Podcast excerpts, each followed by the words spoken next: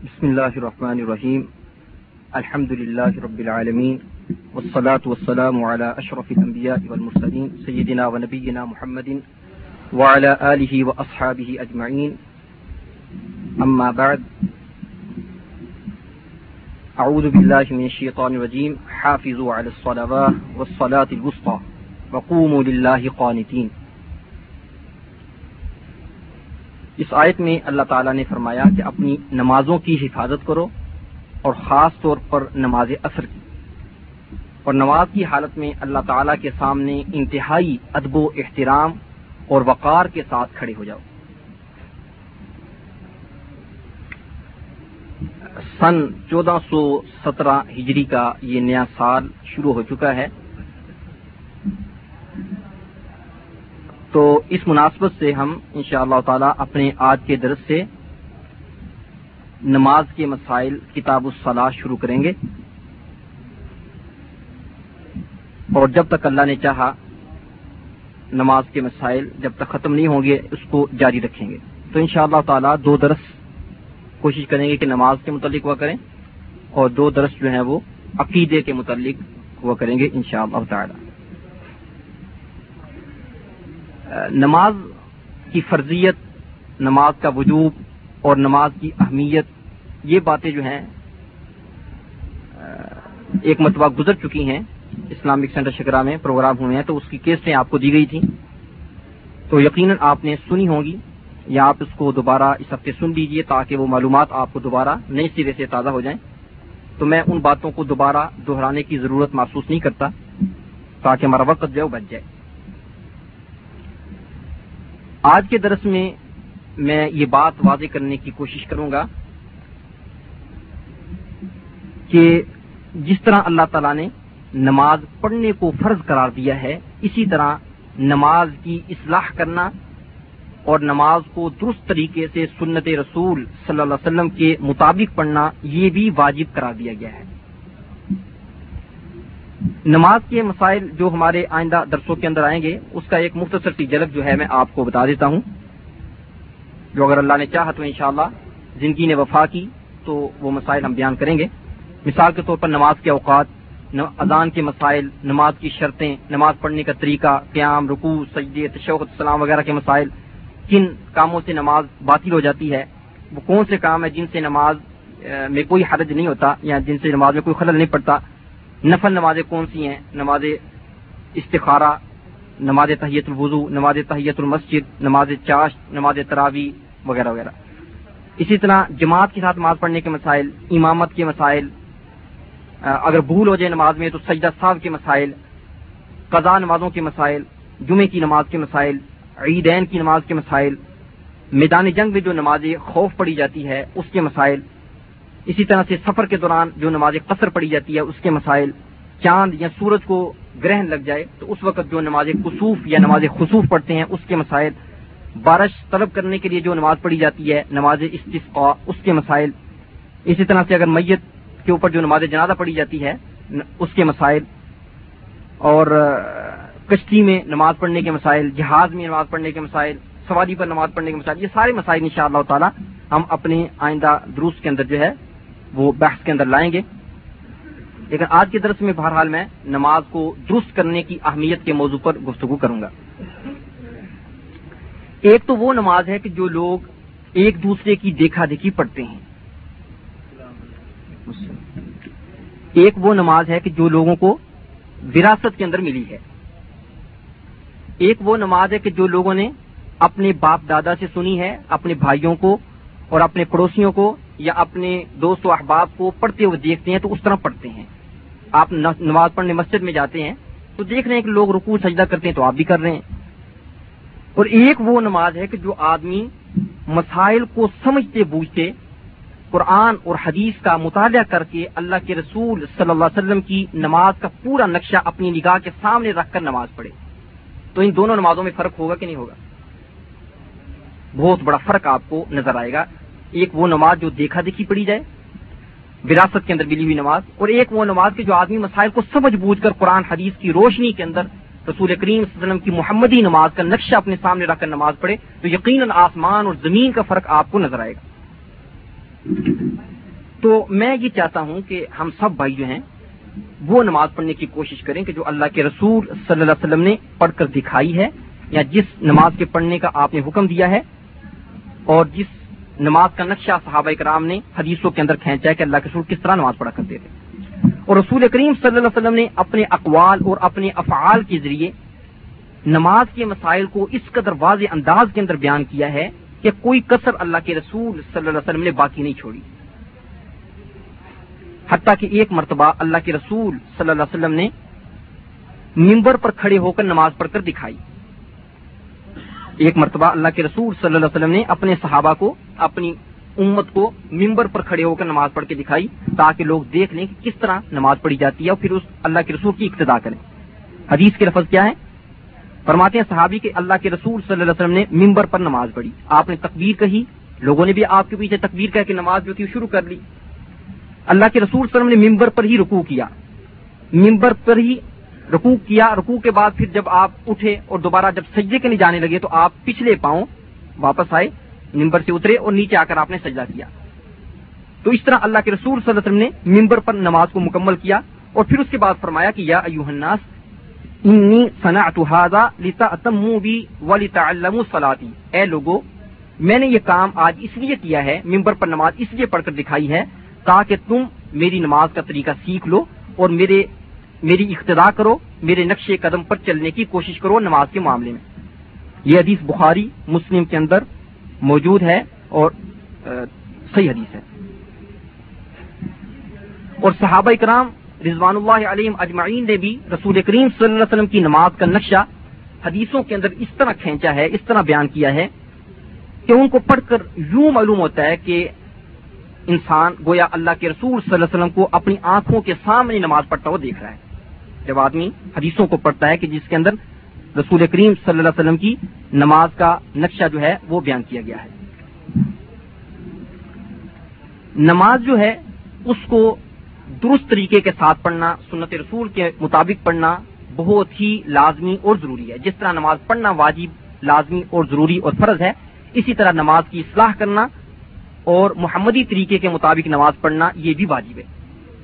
اسی لیے آپ جب ان حدیثوں کا مطالعہ کریں گے کہ جن کے اندر نماز کی فضیلت بیان کی گئی ہے، کہ اگر آپ نماز پڑھیں گے تو آپ کو اتنا اور اتنا ثواب ملے گا، تو وہاں پر یہ بھی شرطیں لگائی گئی ہیں کہ اس نماز کا مکمل ثواب ملتا ہے کہ جو نماز آدمی اچھے طریقے سے پڑھے، مکمل طریقے سے پڑھے۔ آئیے ایک دو دیسے سنیں۔ حضرت عثمان رضی اللہ تعالیٰ فرماتے کہ میں نے اللہ کے رسول سے سنا، آپ نے فرمایا کہ جو مسلمان آدمی فرضی نماز کے وقت اچھے طریقے سے وضو کرتا ہے ان لفظوں پر ذرا غور کیجیے حدیث کے لفظوں پر اچھے طریقے سے وضو کرتا ہے۔ رکوع اور سجدے مکمل طریقے سے کرتا ہے۔ تو ایسی نماز کا اللہ کیا سواب عطا کرتے ہیں؟ کانت کفارت لما قبل من جنوب اس نماز سے پہلے جتنے صغیرہ گنا ہو چکے ہیں، اللہ سارے ہی معاف کر دیتے ہیں۔ یہ صحیح مسلم کی حدیث ہے۔ اسی طرح سے حضرت عبادہ بن سامت رضی اللہ تعالیٰ فرماتے ہیں کہ میں نے اللہ کے رسول سے سنا، آپ نے فرمایا، پانچ نمازوں کو اللہ نے فرض کیا ہے۔ من احسن وضو اہننا جو اچھے طریقے سے وضو کرے وہ صلاح وقت اور وقت پر نماز پڑھے۔ حدیث کے لفظ، اچھے طریقے سے وضو کرے اور وقت پر نماز پڑھے۔ وہ اتم رکو اہن و سجود اہنا رکو سجدے مکمل طریقے سے کرے۔ کان لہو اللہ عہد، تو ایسے انسان، ایسے نمازی کے بارے میں اللہ نے اپنے اوپر لازم کر رکھا ہے یغفر لہو کہ ایسے انسان اور ایسے نمازی کو اللہ ضرور بخش دیں گے۔ ومن لم يفعل، اور جو انسان یہ کام نہ کرے، اچھے طریقے سے وضو نہ کرے، رکوع، سجدے ناقص کرے، تو ایسے انسان کے بارے میں اللہ نے اپنے اوپر کوئی ذمہ نہیں لیا۔ چاہے تو اللہ کو معاف کر دیں، چاہے تو بخش دیں۔ یہ حدیث ابو داؤد کے اندر موجود ہے۔ تو ان حدیثوں کے اندر آپ نے جس طرح کے ملاحظہ کیا اور سنا ہے کہ اللہ کے رسول نے نماز کی جو فضیلت یا ثواب بیان کیا ہے، وہ مشروط بیان کیا ہے کہ یہ ثواب تب آدمی کو ملتا ہے کہ جب آدمی نماز مکمل طریقے سے پڑھے یا سنت رسول کے مطابق پڑھے، رکوع سجے مکمل طریقے سے کرے، وضو مکمل طریقے سے کرے۔ اور جس قدر آدمی نماز کے اندر کوتاہیاں کرے گا، اسی قدر ثواب کے اندر بھی کمی ہوتی چلی جائے گی۔ اور نماز کو درست کرنے کی اہمیت کا اندازہ اس بات سے بھی ہوتا ہے کہ حدیث کے اندر آتا ہے، ابو داود ترمزی اور دیگر حدیث کی کتابوں میں صحیح حدیث موجود ہے۔ حضرت عبداللہ بن عباس فرماتے ہیں، اللہ کے رسول نے فرمایا کہ جبرائیل علیہ السلام آسمان سے تشریف لائے اور انہوں نے آ کر رسول کریم صلی اللہ علیہ وسلم کو مکہ المکرمہ میں دو دن تک نمازیں پڑھائیں۔ پہلے دن بھی پانچ نمازیں پڑھائیں اور دوسرے دن بھی پانچ نمازیں پڑھائیں حضرت جبرائیل علیہ السلام نے محمد کریم صلی اللہ علیہ وسلم کو۔ تو گویا اللہ تعالیٰ نے حضرت جبرائیل علیہ السلام کو بھیجا دنیا میں نماز سکھا کر کہ نماز کے یہ آداب ہیں، یہ ارکان ہیں، یہ شرطیں ہیں اور نماز پڑھنے کا یہ طریقہ ہے، جاؤ میرے نبی کو جا کر سکھا کے آؤ۔ چنانچہ جبرائیل علیہ السلام نے آ کر اللہ کے بتائے ہوئے طریقے کے مطابق دو دن تک رسول کریم صلی اللہ علیہ وسلم کو امامت کرائی اور نمازیں پڑھائیں۔ اور رسول کریم صلی اللہ علیہ وسلم نے جبرائیل سے سیکھ کر پھر اپنی امت کو سکھایا کہ تم نے نمازیں اس طرح اور اس طرح پڑھنی ہیں۔ اور آپ نے ارشاد فرمایا، صحیح بخاری، مسلم مسند احمد کے اندر حدیث موجود ہے سلو کمار ائی تمونی اسلی آپ نے فرمایا کہ نماز اس طریقے سے پڑھو کہ جس طرح تم مجھے نماز پڑھتے دیکھتے ہو۔ نماز اس انداز کے ساتھ پڑھو کہ جس طرح مجھے نماز پڑھتے دیکھتے ہو۔ یعنی نماز کے اندر اپنی مرضیاں نہیں کرنی کہ جس کے جی میں آئے، جیسے چاہے رکو کرے، جیسے چاہے سجدہ کرے، جیسے چاہے قیام کرے۔ نہیں، ایسی بات نہیں ہے۔ سلو کمار ائی تمونی اسلی فرماتے ہیں رسول کریم صلی اللہ علیہ وسلم کہ نماز اس انداز کے ساتھ پڑھو، اس طریقے کے ساتھ پڑھو کہ جس طرح تم مجھ کو نماز پڑھتے دیکھتے ہو۔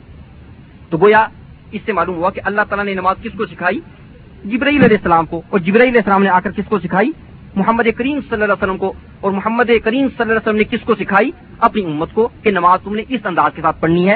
اور رسول کریم صلی اللہ علیہ وسلم نے اپنے اقوال سے اور اپنے افعال سے نماز کا طریقہ سکھایا۔ یعنی اپنی حدیثوں کے ذریعے، اپنی زبان سے نماز کا طریقہ سکھایا کہ اس طرح اس طرح کرو، اور پریکٹیکل طور پر، عملی طور پر نماز پڑھ کر بھی دکھائی کہ تم نے نماز اس طرح پڑھنی ہے۔ اور اللہ تعالیٰ نے قرآن کے اندر فرمایا، ما آتا کم رسول فخو کہ جو محمد کریم صلی اللہ علیہ وسلم تم کو عطا کر دیں، اس کو لے لو۔ بما نہا کم فنتہ جس چیز سے تم کو روک دیں، اس سے رک جاؤ۔ تو اس سے معلوم ہوتا ہے کہ ہماری نمازیں تب ہی قبول ہو سکتی ہیں اللہ کی بارگاہ کے اندر کہ جب ہم نمازوں کو اس انداز کے ساتھ پڑھیں گے کہ جس انداز کے ساتھ ہمارے نبی صلی اللہ علیہ وسلم نے نمازیں پڑھ کر دکھائی ہیں۔ اور بے قاعدہ نماز کہ جس میں آدمی سنت کا خیال نہ رکھے اور اچھے طریقے سے نہ پڑھے، یقین جانیے کو اللہ کی بارگاہ کے اندر قبول ہی نہیں ہوتی۔ آئیے حدیث سنیے، حضرت ابو حریرا رضی اللہ تعالیٰ فرماتے ہیں، ایک مرتبہ ایک آدمی مسجد میں داخل ہوا۔ دیکھیں میرے سامنے یہ ساری حدیثیں عربی کے اندر لکھی ہوئی ہیں اور ساری صحیح حدیثیں ہیں۔ میں صرف آپ کو ترجمے پڑھ کر سناؤں گا آج کے درس میں، تاکہ عربی باتیں پڑھنے کے اندر جو ہمارا وقت جو لگے گا، اس سے ہم بچ جائیں اور وقت کے اختصار کے پیچھے میں صرف ترجمے پڑھ کر سناؤں گا حدیثوں کے۔ فرماتے ہیں حضرت ابو حریرا رضی اللہ تعالیٰ ہو ایک آدمی مسجد میں داخل ہوا اور اس نے آ کر نماز پڑھنی شروع کر دی، جبکہ اللہ کے رسول صلی اللہ علیہ وسلم بھی مسجد کے اندر تشریف فرما دے۔ جب وہ آدمی نماز پڑھ کے فارغ ہوا آ کر کہتا ہے، السلام علیکم۔ رسول کریم صلی اللہ علیہ وسلم وعلیکم السلام ارجع فصلی، فانک لم تصلی۔ فرمایا، جاؤ تم دوبارہ جا کر نماز پڑھو، تم نے نماز نہیں پڑھی۔ وہ آدمی گیا، جا کر دوبارہ نماز پڑھی۔ پھر آیا، کہا، السلام علیکم۔ رسول اللہ فرمایا، وعلیکم السلام ارجع فصلی، فانک لم تصلی۔ فرمایا، جاؤ دوبارہ نماز پڑھو، تمہاری نماز نہیں ہوئی۔ وہ دوبارہ گیا، پھر نماز پڑھی۔ پھر آیا، کہا، السلام علیکم۔ فرمایا، وعلیکم السلام ارجع فصلی فانک لم تصلی جاؤ، دوبارہ نماز پڑھو، تمہاری نماز نہیں ہوئی۔ بعض حدیثوں کے اندر آتا ہے کہ تین مرتبہ کے بعد اور بعض حدیثوں میں آتا ہے کہ دو مرتبہ کے بعد اس آدمی نے کہا کہ یا رسول اللہ علیہ وسلم، جو ٹوٹی پھوٹی نماز آتی تھی، وہ تو میں نے پڑھ کر دکھا دی ہے۔ اب آپ ہی مجھے سکھا دیجیے کہ نماز کس طرح پڑھی جاتی ہے۔ اللہ کے رسول نے پھر اس کو نماز پڑھنے کا طریقہ سکھایا۔ آپ نے فرمایا اضاکم تیر سنو، جب تم نماز پڑھنے کا ارادہ کرو فاس بگ الوضو مکمل طریقے سے وضو کرو۔ سمت تقبل قبلہ پھر قبلے کی طرف اپنا رخ کر لو۔ فکبر اللہ اکبر کہو۔ ما تیسر معك من القرآن۔ پھر جو تمہیں قرآن آتا ہے، سورہ فاتحہ، اس کے بعد جو کچھ پڑھنا ہے، وہ پڑھو تم اس کے اندر۔ سمر کا پھر تم رکوع کے اندر چلے جاؤ۔ حتیٰ تطمئن الراکعہ رکوع بڑے اطمینان کے ساتھ، بڑے توجہ کے ساتھ، بڑے سکون کے ساتھ کرو۔ سمر فا پھر رکوع سے اٹھ کر کھڑے ہو جاؤ۔ حتیٰ تستوی قائمہ اور سیدھے کھڑے ہو جاؤ۔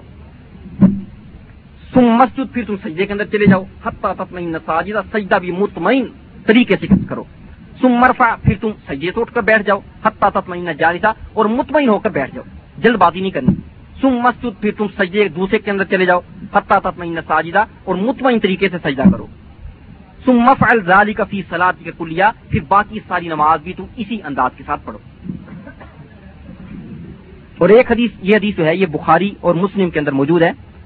اور ابو داؤد کے اندر جو لفظ ہیں، حدیث کے، وہ یہ ہے کہ آپ نے فرمایا کہ فیضا فال تزاری کا اگر تم اس طرح کرو گے فقط تم مت سلاد کا تو تب تمہاری نماز جو ہے وہ مکمل شمار ہوگی۔ وہ ان تقسم ہاضا اور اگر تم اس کے اندر کچھ کوتاہی کرو گے کچھ نقص کرو گے تو اتنا ہی تمہارا اجر جو ہے وہ کم ہو جائے گا۔ اب یہ حدیث جو ہے ذرا قابل غور ہے، قابل توجہ ہے کہ اللہ کے رسول صلی اللہ علیہ وسلم اس آدمی کو ہر مرتبہ فرماتے ہیں کہ تمہاری نماز نہیں ہوئی، جا کر دوبارہ نماز پڑھو۔ حالانکہ وہ تو نماز پڑھ کے آتا تھا۔ لیکن اللہ کے فرماتے ہیں کہ تمہاری نماز نہیں ہوئی۔ تو اس سے کیا معلوم ہوا کہ ایسی نماز کہ جو آدمی بے قاعدگی کے ساتھ پڑھے، رکوع سجے مکمل نہ کرے اور نماز کے اندر جو ہے وہ پوری سپیڈ کے ساتھ گاڑی چلائے، تو پھر ایسی نماز جو ہے وہ اللہ کی بارگاہ کے اندر جو ہے وہ قبول نہیں ہوتی اور ایسی نماز ناقص شمار ہوتی ہے۔ جس طرح کہ اللہ کے ہر مرتبہ اس کو فرماتے ہیں کہ جاؤ تم دوبارہ نماز پڑھو، تمہاری نماز نہیں ہوئی۔ اور بڑے افسوس کے ساتھ یہ بات کہنی پڑتی ہے کہ آج اکثر نمازیوں کی یہی حالت ہے کہ جب وہ نماز پڑھتے ہیں، جس طرح کہ آپ اکثر مشاہدہ کرتے ہیں مسجدوں کے اندر، تو مکمل طریقے سے سنت رسول کے مطابق نماز بہت کم پڑھتے ہیں۔ جڑ سے وضو کیا اور اللہ اکبر کہہ دی نیت کا پتہ ہی نہیں۔ اور سورت فاتحہ جو ہے وہ الحمد پڑی ہے اور پھر بلا زوالین جو ہے وہاں پر جا کر سراپ ہوتا ہے۔ اور جب سورت کلاس وہ بھی کتر کتر کر پڑھتے ہیں۔ اور رکوع کے اندر جاتے ہیں اور پھر جب رکوع سے اٹھتے ہیں تو سیدھا بھی نہیں کھڑا ہوتے، تھوڑا سا اشارہ بھی پڑ دیتے ہیں پھر نیچے، فوراً۔ اور ایک سجدہ جو ہے ابھی اس سے فارغ ہوتے ہیں تو دوسرے سجدے کا پتہ ہی نہیں۔ بہرحال اس قدر خراب نماز لوگ پڑھتے ہیں۔ اور پھر افسوس کی بات یہ کہ مقتدی حضرات وہ تو جو کرتے ہیں، بعض امام بھی اللہ سب کو دے دے، اس قدر غلط نمازیں پڑھاتے ہیں کہ دیکھ کر جو ہے بہت افسوس کا اظہار کرنا پڑتا ہے کہ بعض مقتدی اماموں سے اچھی نماز پڑھتے ہیں۔ مقتدی آجز آ جاتے ہیں کہ امام کے ساتھ جو ہے وہ دوڑ لگانے میں کہ امام پھر بھی آ کر ان سے آگے ہوتا ہے۔ تو ایسی ہی نمازوں کو دیکھ کر جو ہے علامہ اقبال رحمۃ اللہ علیہ نے یہ شعر کہا تھا کہ تیری نماز بے سرور، تیرا امام بے حضور، ایسی نماز سے گزر، ایسے امام سے گزر۔ تو حقیقت بات یہ کہ آج اکثر لوگوں کی یہی حالت ہے، جبکہ حدیثوں کے اندر آتا ہے کہ اللہ کے رسول نے کیا فرمایا؟ آئیے حدیث سنیے۔ حضرت ابو قطع رضی اللہ تعالیٰ فرماتے ہیں، اللہ کے رسول نے فرمایا اصف سری قطن اللہ کو منسلاتی سب سے بدترین چور وہ ہے جو نماز کی چوری کرتا ہے۔ سب سے برا چور وہ ہے جو نماز کی چوری کرتا ہے۔ چور تو اور بھی ہیں۔ ایک وہ جو سونے کی چوری کرتا ہے، ایک وہ جو ریالات کی چوری کرتا ہے، ایک وہ جو رکوں کی چوری کرتا ہے۔ لیکن سب سے برا چور کون ہے جو نماز کی چوری کرتا ہے؟ تو صحابہ کرام کہنے لگے، یا رسول اللہ علیہ وسلم، نماز کی چوری کیا ہوئی؟ نماز کی چوری بھی ہوتی ہے۔ تو آپ نے فرمایا ہاں۔ نماز کی چوری یہ کہ لا یتیم رکو احا ولا سجودہ کہ آدمی نمازی جو ہے، نماز کے رکو سجدے مکمل طریقے سے نہ کرے تو یہ نماز کی چوری ہے۔ وہ نماز کا چور ہے۔ یہ حدیث مسنت احمد کے اندر، دارمی ابن خزامہ مصدر حاکم اور تبرانی کے اندر موجود ہے اور صحیح حدیث ہے۔ یعنی رکوع جو ہے، سنت تو یہ کہ آدمی مکمل طریقے سے کرے، اپنی پیٹ کو سیدھا کرے، اس کے اندر تسبیحات پوری پڑے لیکن جو آدمی رکوع سے تھوڑی سی چوری کر لی، مکمل رکوع نہ کیا سجدہ گیا تو اس کے اندر بھی پوری طرح اپنی پیٹ کو سیدھا نہیں کیا، پوری طرح تصویرات نہیں پڑی تھوڑی سی سجدے سے چوری کر لی۔ تو ایسے آدمی کے متعلق اللہ کے سونے فرمایا کہ یہ نماز کا چور ہے اور چور بھی کوئی معمولی چور نہیں، بلکہ نمبر ون چور ہے یہ۔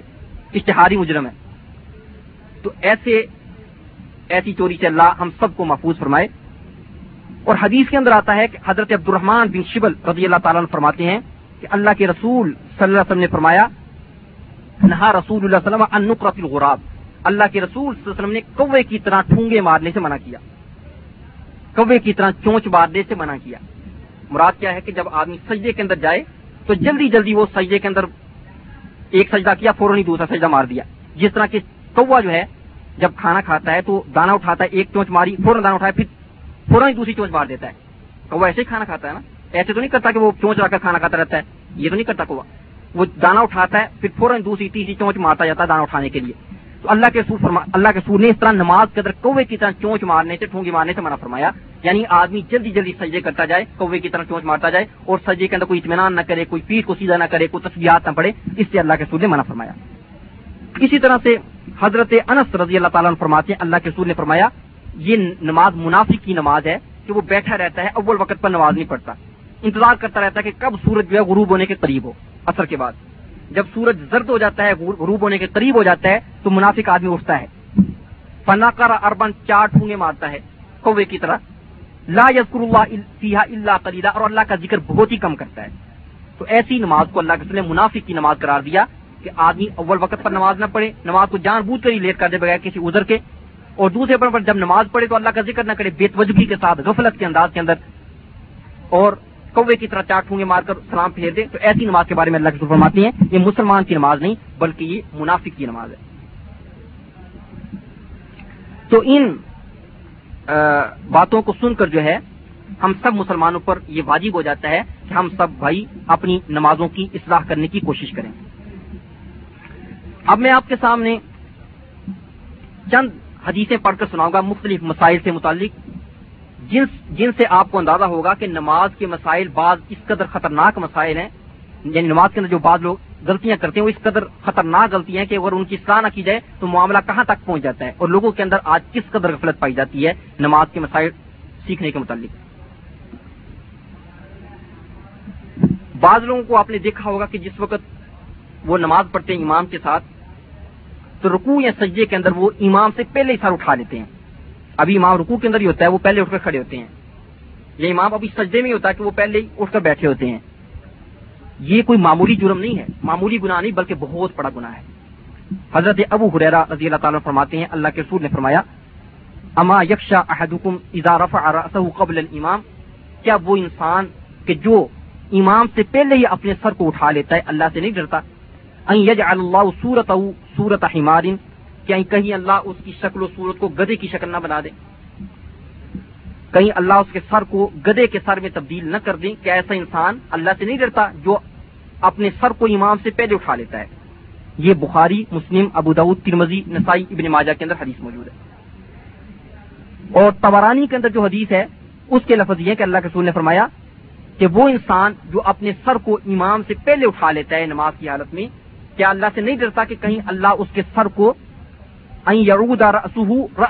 بن کتے کی سر کی طرح نہ بنا دیں۔ اب یہ حدیثیں جو ہیں، ان سے اندازہ ہوتا ہے کہ یہ کس قدر بڑا گنا ہے، یہ کس قدر بڑی غفلت ہے شریعت کی نگاہ کے اندر۔ اللہ کے نے کتنی بڑی وعید اور دمکی اور سزا سنائی ہے اس انسان کو جو نماز کے ان مسائل کے اندر غفلت کرتا ہے۔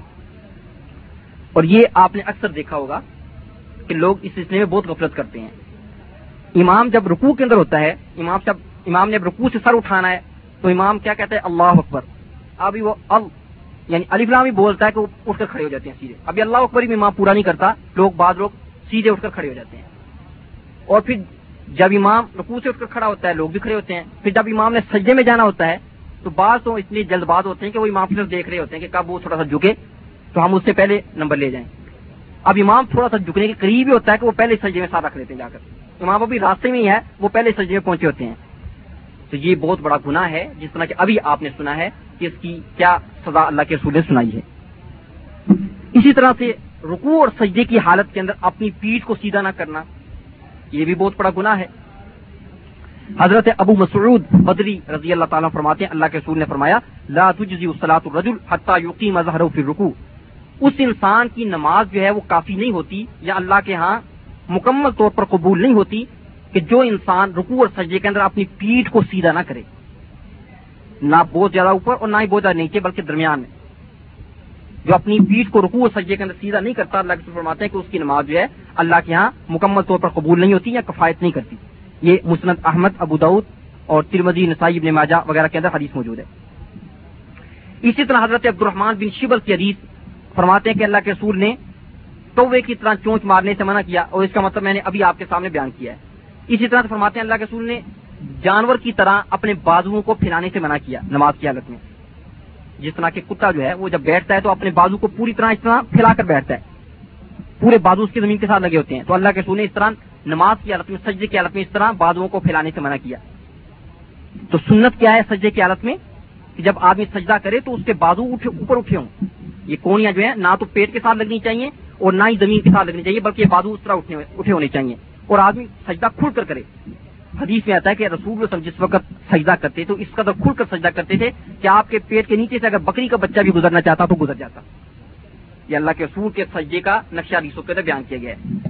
آج تو میرے خیال اگر مرغی کا بچہ بھی گزرنا چاہے تو وہ نہیں گزر سکتا۔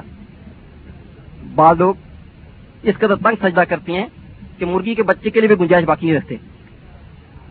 تو اللہ کے رسول نے اس طرح بازو کو پھیلانے سے منع کیا۔ سجدے کی حالت کے اندر۔ لیکن یہ بات ذہن رکھیں کہ اگر آپ جماعت کے ساتھ نماز پڑھ رہے ہیں تو پھر جو ہے وہ اپنے بازوں کو پوری طرح نہ پھیلائیں کہ دائیں بائیں جو آپ کے، ان کو تکلیف ہو، اپنے وجود کے مطابق یعنی کوشش کریں کہ اپنا بازو کو پھیلائیں۔ یہ حدیث جو ہے، یہ مسرت احمد ابود نسائی، ابن ماجہ اور ابن خزامہ اور ابن حبان وغیرہ کے اندر موجود ہے۔ اسی طرح سے حضرت علی بن شیبان فرماتے ہیں کہ ہم اللہ کے رسول کے پاس آپ کی بیعت کرنے کے لیے آئے۔ اور ہم نے آپ کے پیچھے نماز پڑھی۔ فرماتے ہیں کہ اللہ کے رسول نے نماز کے دوران اپنی آنکھ کے اشارے کے ساتھ اس طرح کر کے، آنکھ کے کنارے کے ساتھ آپ نے ایک آدمی کو دیکھا جو پیچھے سب کے اندر نماز پڑھ رہا تھا۔ جب وہ نماز پڑھ کے فارغ ہوا، اللہ کے رسول نماز پڑھا کر فارغ ہوئی تو آپ نے اس کو فرمایا، اے انسان، تم اپنی نماز کے اندر جو ہے رکو اور سجدے کے اندر اپنی پیٹ کو کیوں نہیں سیدھا کرتے؟ آپ نے اس کو ڈانٹا اور اس کو سرزنش فرمائی اور اس کو تمبی فرمائی کہ تم نماز کے اندر اپنی رکوع سجدے کے اندر پیٹ کو کیوں نہیں سیدھا کرتے؟ یہ حدیث مسلم احمد، ابن ماجہ، ابن خزیمہ وغیرہ کے اندر موجود ہے۔ بلکہ حضرت طلق بن علی رضی اللہ تعالیٰ فرماتے ہیں، اللہ نے فرمایا، لا ينظر اللہ الى اس بندے کی نماز کی طرف تو اللہ نظر رحمت سے دیکھتے ہی نہیں کہ جو انسان رکوع اور سجدے کے اندر اپنی پیٹ کو سیدھا نہیں کرتا۔ اور حضرت یہ حدیث جو ہے، یہ تورانی کبیر کے اندر موجود ہے۔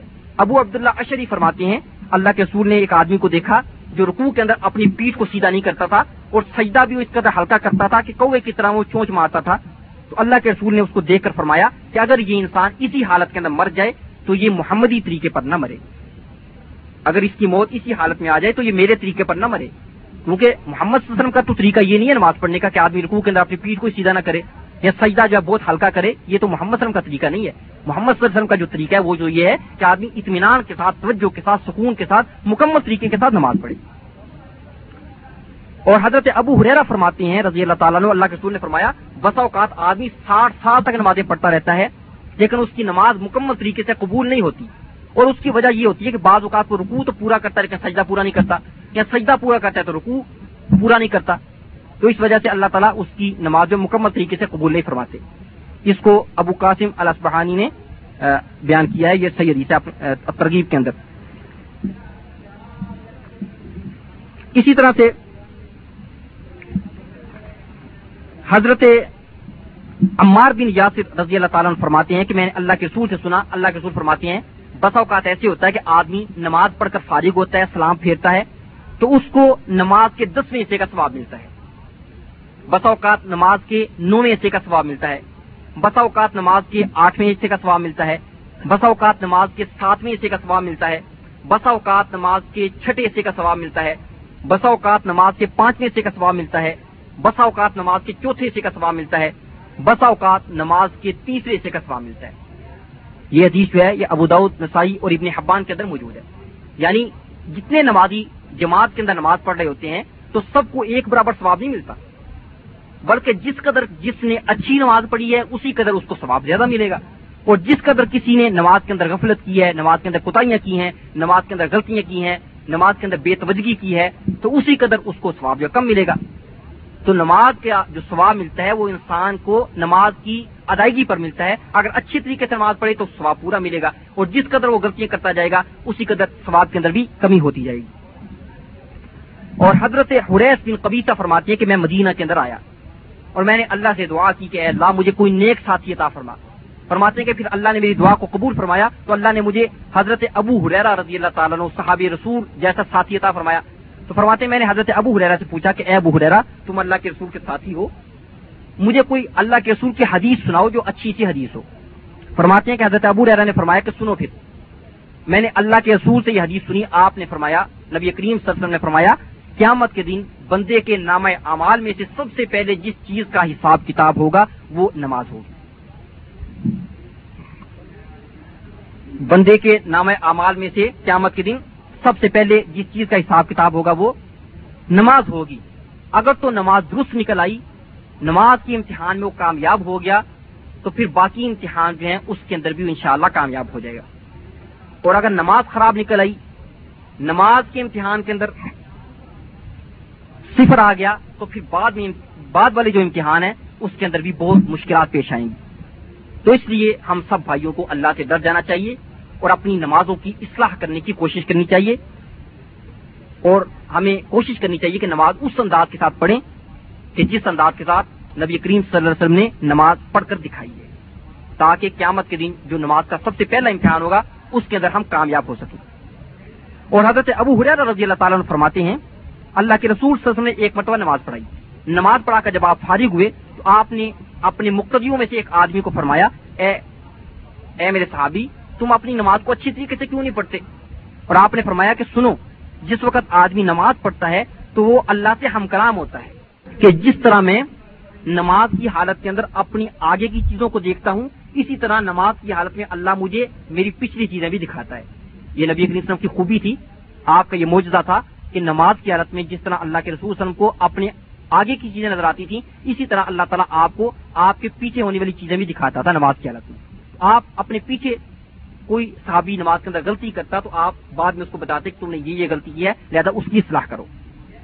چنانچہ فرماتے ہیں حدیث کے لفظ یہ مسلم نسائی وغیرہ کے اندر حدیث موجود ہے، اللہ کے رسول نے نماز پڑھائی زور کی۔ جب آپ نے سلام پھیرا تو آپ نے نماز، نمازیوں کے اندر جو آخری سب تھی اس میں سے ایک آدمی کو بلایا اور اس کو آپ نے ڈانٹا اور فرمایا کہ تم اللہ سے کیوں نہیں ڈرتے؟ تم نماز کی حالت میں اللہ سے ہم کلام ہوتے ہو اور پھر بھی تم اللہ اللہ کے سامنے کھڑے ہو کر نماز کو اچھی طریقے سے ادا کیوں نہیں کرتے؟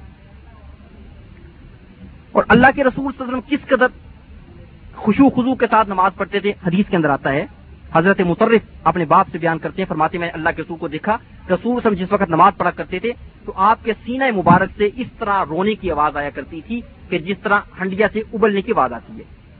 جس طرح ہنڈیا چولہے پر رکھی گئی ہو، تو اس کے اندر سے ابلنے کی جس طرح آواز آتی ہے، اس طرح اللہ کے رسول صلی اللہ علیہ وسلم کے سینہ مبارک سے نماز کی حالت میں رونے کی آواز آیا کرتی تھی۔ یہ ابو داؤد اور نسائی وغیرہ کے اندر حدیث موجود ہے۔ اور حضرت علی رضی اللہ تعالیٰ فرماتے ہیں کہ جس دن جنگ بدر ہوئی، جنگ بدر کی رات جو تھی میں نے اللہ کے رسول کو دیکھا کہ اللہ کے رسول صلی اللہ علیہ وسلم اکیلے آدمی تھے جو ساری رات اللہ کی بارگاہ کے اندر کھڑے نماز پڑھتے روتے رہے کہ اللہ صبح ہمیں فتح عطا فرمانا۔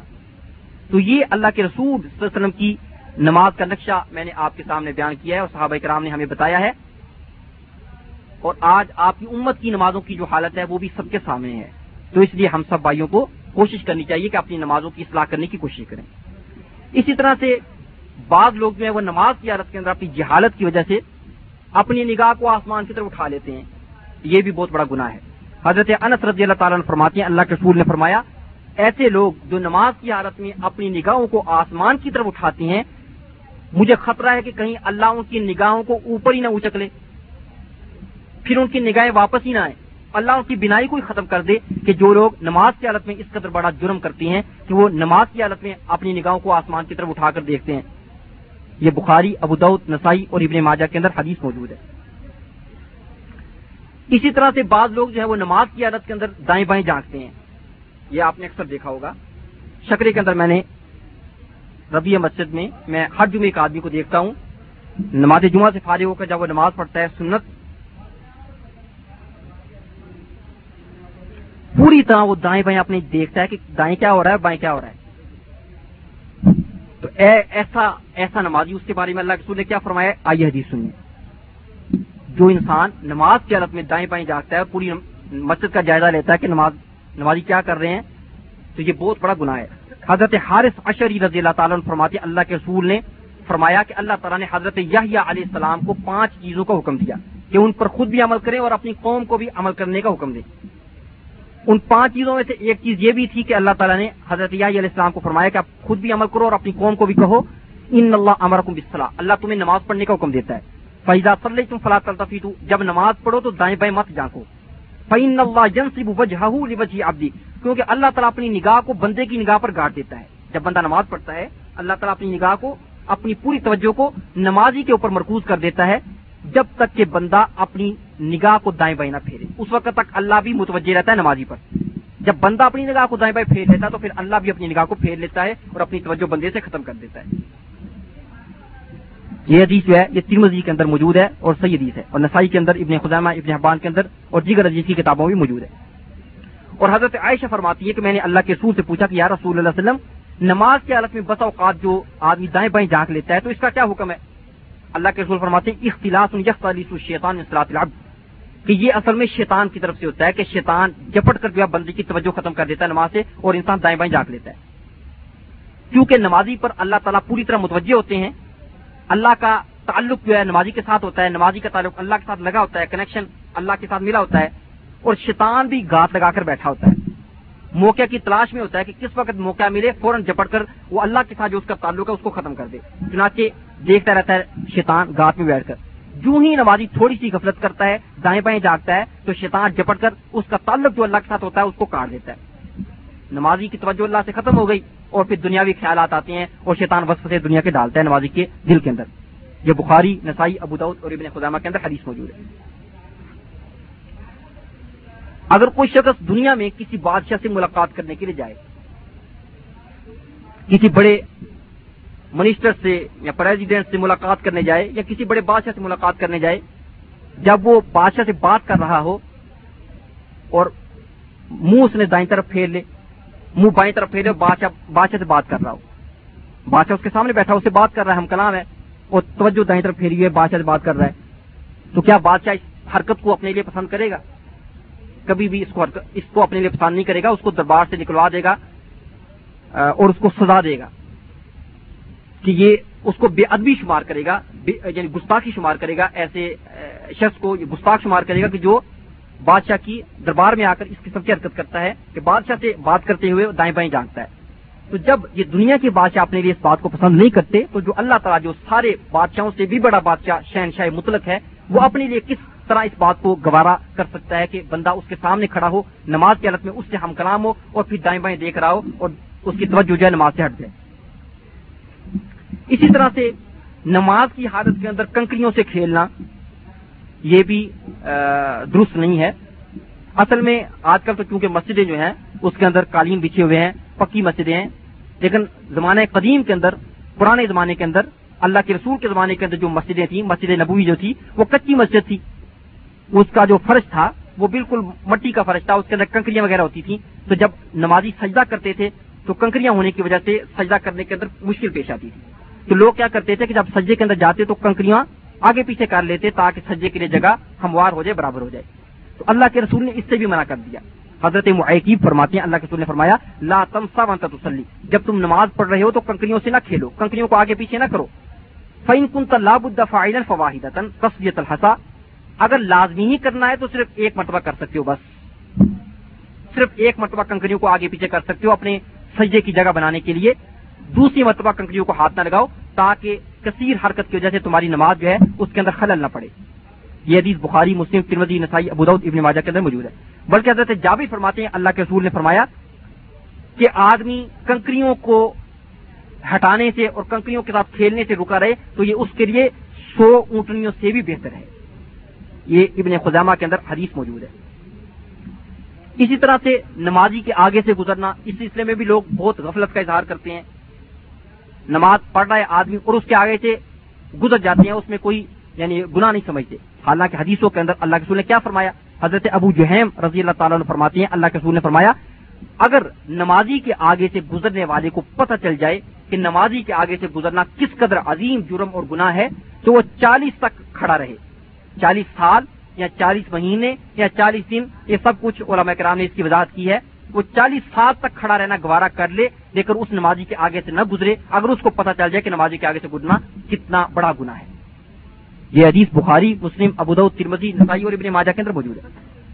اور اسی لیے اللہ کے سور نے فرمایا کہ جب کوئی آدمی نماز پڑھے تو اپنے آگے سترا رکھ کر نماز پڑھے۔ یعنی اپنے آگے کوئی چیز کھڑی کر کے نماز پڑھے، یا تو ستون کے پیچھے نماز پڑھے، یا کوئی چیز اپنی لکڑی وغیرہ کھڑی کر کے نماز پڑھے، تاکہ اگر کوئی گزرنا چاہے تو سترے کے پیچھے سے گزرتا رہے۔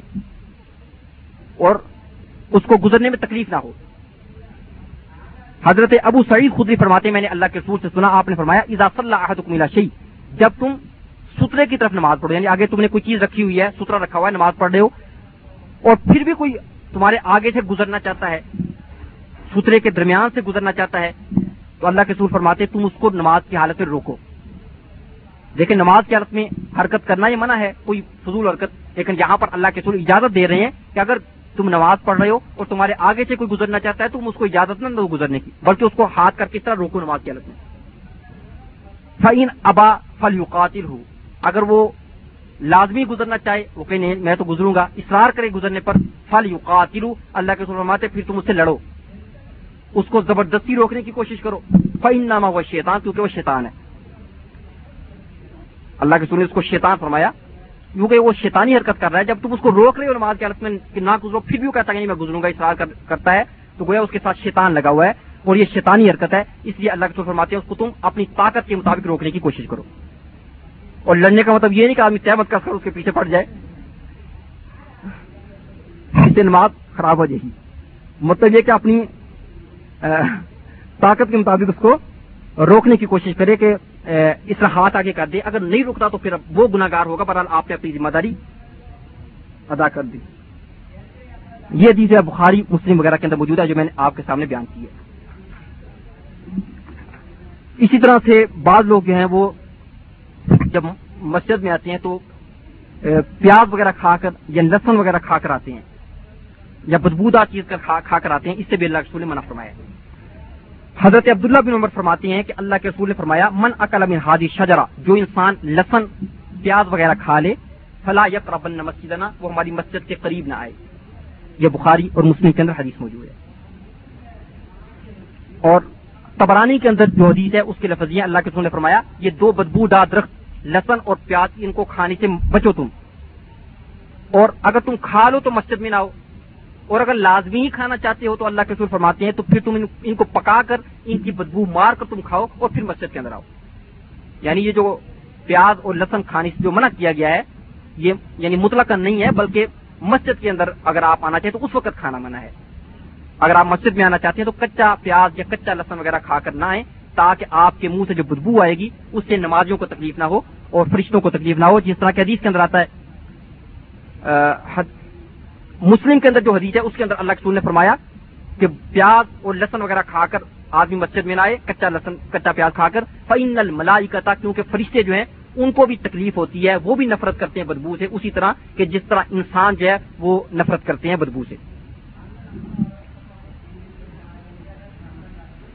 اور حضرت عمر بن خطاب رضی اللہ تعالیٰ عنہ اپنے زمانہ خلافت کے اندر ایک مرتبہ جمعے کا خطبہ دے رہے تھے۔ اپنے زمانہ خلافت کے اندر امیر المومنین عمر رضی اللہ تعالیٰ جمعے کا خطبہ دے رہے ہیں اور آپ نے جمعے کا خطبہ دیتے ہوئے فرمایا، اے لوگو، میں دیکھتا ہوں کہ تم دو بدبو دار درخت کھاتے ہو، پیاز اور لسن اور پھر تم مسجد میں بھی آ جاتے ہو۔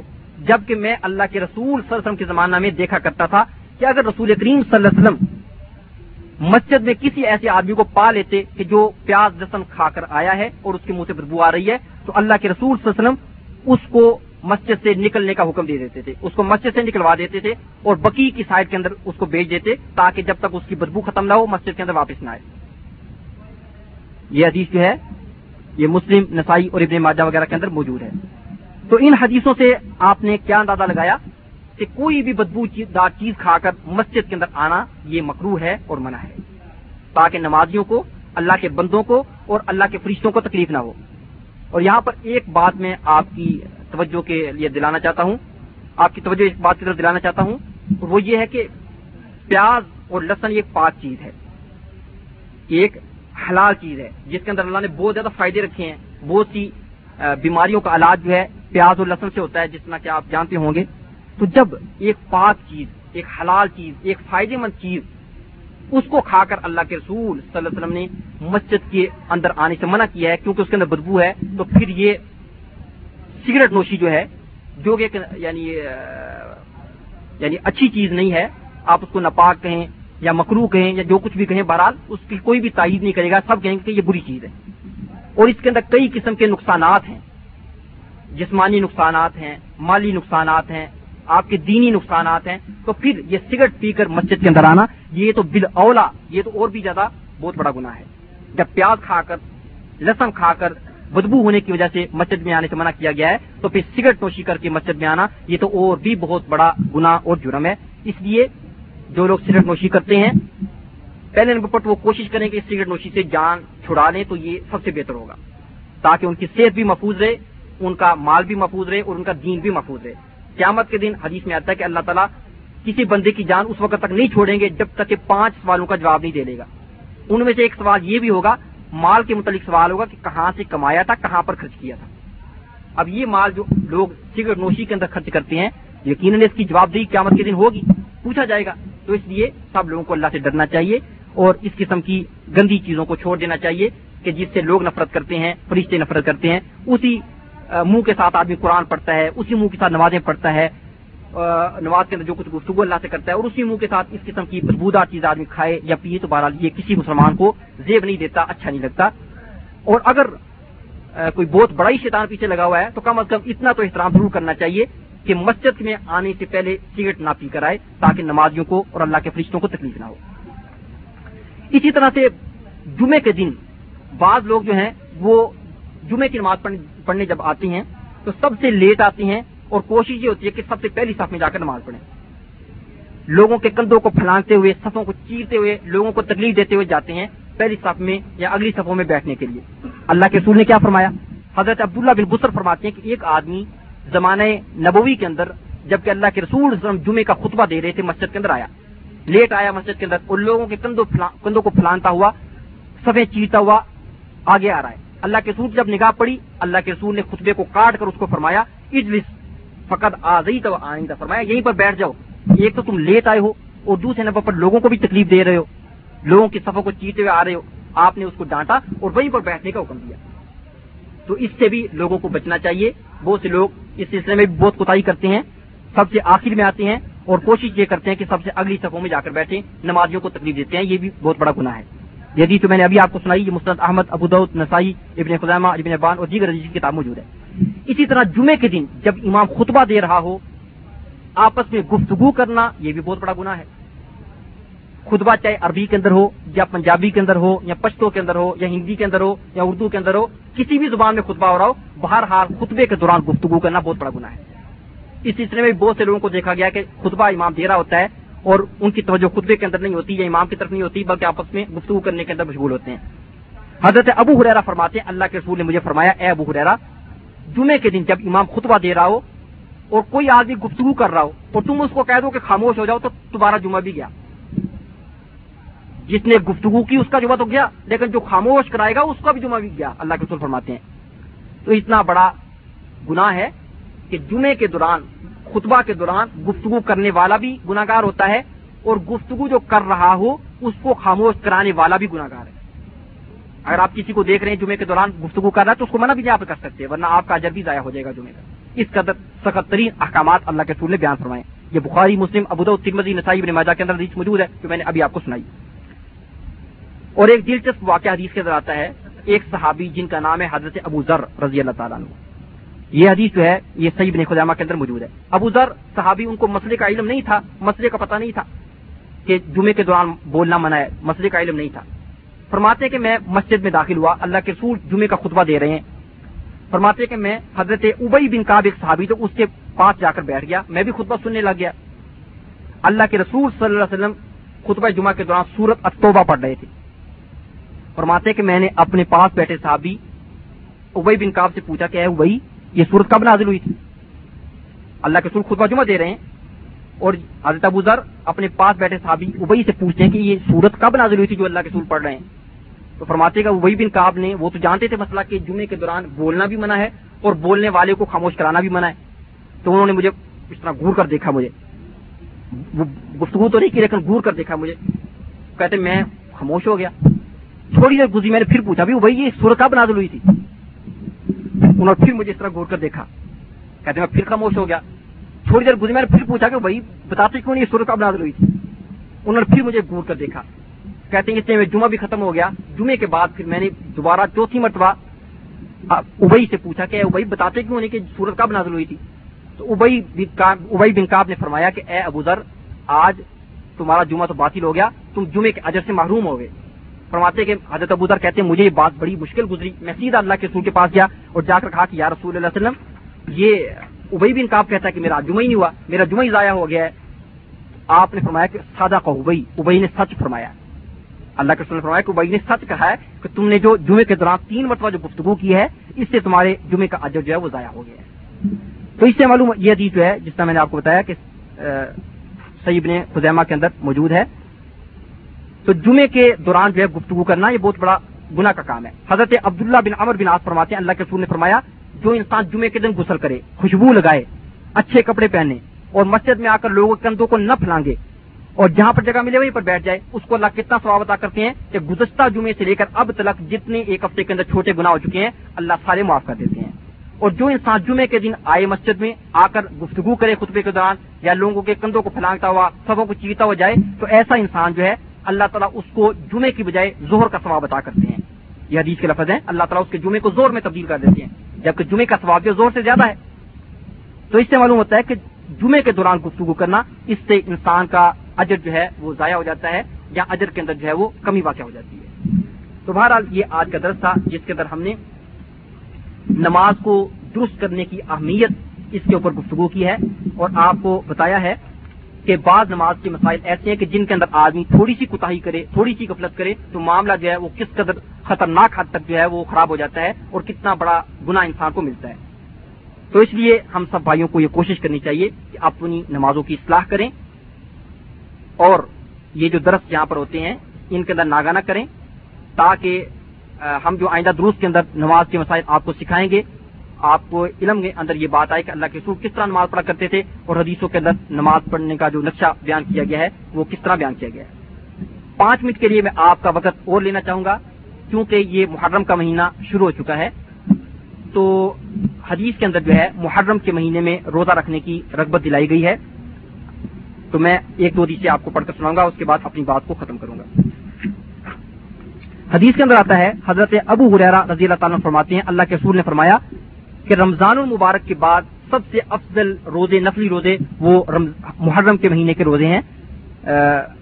ان کے اندر روزے رکھنا، یہ رمضان کے بعد سب سے زیادہ درجہ رکھتا ہے نفلی روزوں کے اندر۔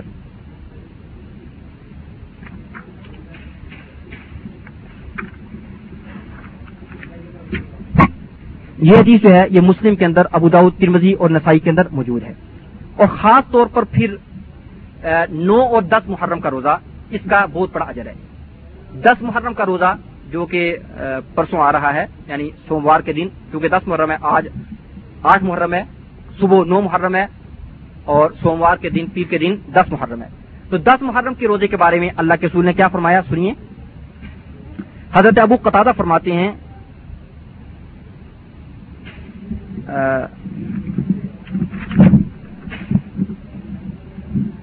حضرت ابو قطع رضی اللہ تعالیٰ فرماتے ہیں کہ اللہ کے رسول سے دس محرم کے روزے کے بارے میں پوچھا گیا کہ اس کا کیا حکم ہے؟ تو اللہ کے رسول نے فرمایا، دس محرم کا روزہ جو ہے، اس سے اللہ تعالیٰ ایک سال کے گناہ معاف کر دیتے ہیں۔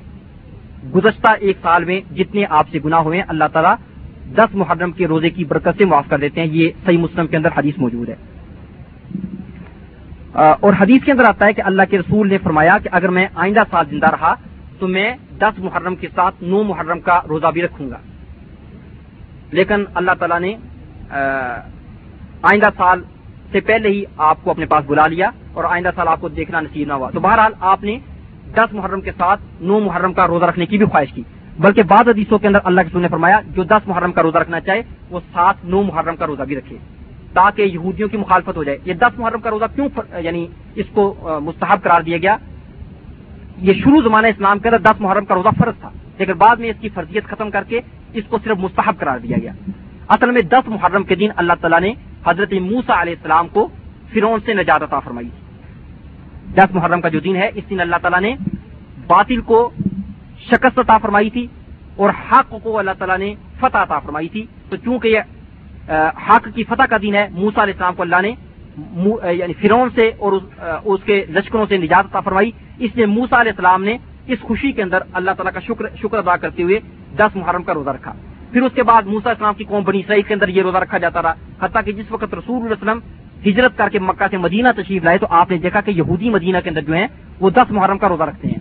آپ نے پوچھا کہ اے یہودی، تم دس محرم کا روزہ کیوں رکھتے ہو؟ انہوں نے کہا کہ اصل میں موسا علیہ السلام کو اللہ نے چونکہ نجات عطا فرمائی تھی، ہم اس کا روزہ رکھتے ہیں شکرانے کے طور پر۔ تو نبی کریم صلی اللہ علیہ وسلم نے فرمایا کہ موسا علیہ السلام کا تعلق میرا تم سے زیادہ ہے۔ لہذا اللہ کے تو نے خود بھی روزہ رکھا اور اپنی امت کو بھی روزہ رکھنے کا حکم دیا۔ اور آپ نے فرمایا کہ چونکہ ہم یہودیوں کی مخالفت بھی کرنا چاہتے ہیں، اس لیے آپ نے فرمایا کہ تم دس محرم کے ساتھ جو ہے، وہ نو محرم پہ روزہ رکھ لو تاکہ سنت پر بھی عمل ہو جائے اور یہودیوں کی مخالفت بھی ہو جائے۔ تو بہرحال اگر کوئی یہ ثواب حاصل کرنا چاہے تو اس کے لیے میدان جو ہے کھلا ہے۔ صبح کا دن جو ہے، نو محرم کا دن ہے اور صبح کے بعد جو دن ہے، وہ دس محرم کا دن ہے۔ اگر کوئی یہ دو روزے رکھ لے تو اللہ تعالیٰ ایک سال کے گناہ معاف کر دیں گے۔ تو اللہ تعالیٰ سب کو عمل کی توفیق عطا فرمائے۔ بہرحال یہ اور اس کے علاوہ جو بعض لوگوں کے اندر جو ہے، محرم کے مہینے کے اندر بہت سی باتیں مشہور ہو چکی ہیں، بہت سی خرافات اور یہ اس قسم کی باتیں، ان کی کوئی شریع حیثیت نہیں ہے۔ قرآن حدیث کے اندر ان کا کوئی وجود نہیں ہے، بلکہ لوگوں نے اپنی طرف سے بنائی ہوئی ہیں۔ حدیث کے اندر جو وجود ہے، وہ صرف یہی روزے کا وجود ہے کہ دس محرم کا روزہ یہ بتایا گیا ہے۔ اور یہ خوشی کا دن ہے کہ اللہ تعالیٰ نے فتح عطا فرمائی تھی، شکرانے کا دن ہے کہ اللہ تعالیٰ نے موسیٰ السلام کو فتح عطا فرمائی تھی، حق کو فتح عطا فرمائی تھی اور اسی لیے اللہ کے سور نے اس کا روزہ رکھا اور اپنی امت کو روزہ رکھنے کا حکم عطا فرمایا۔ وہ آخر الحمد للہ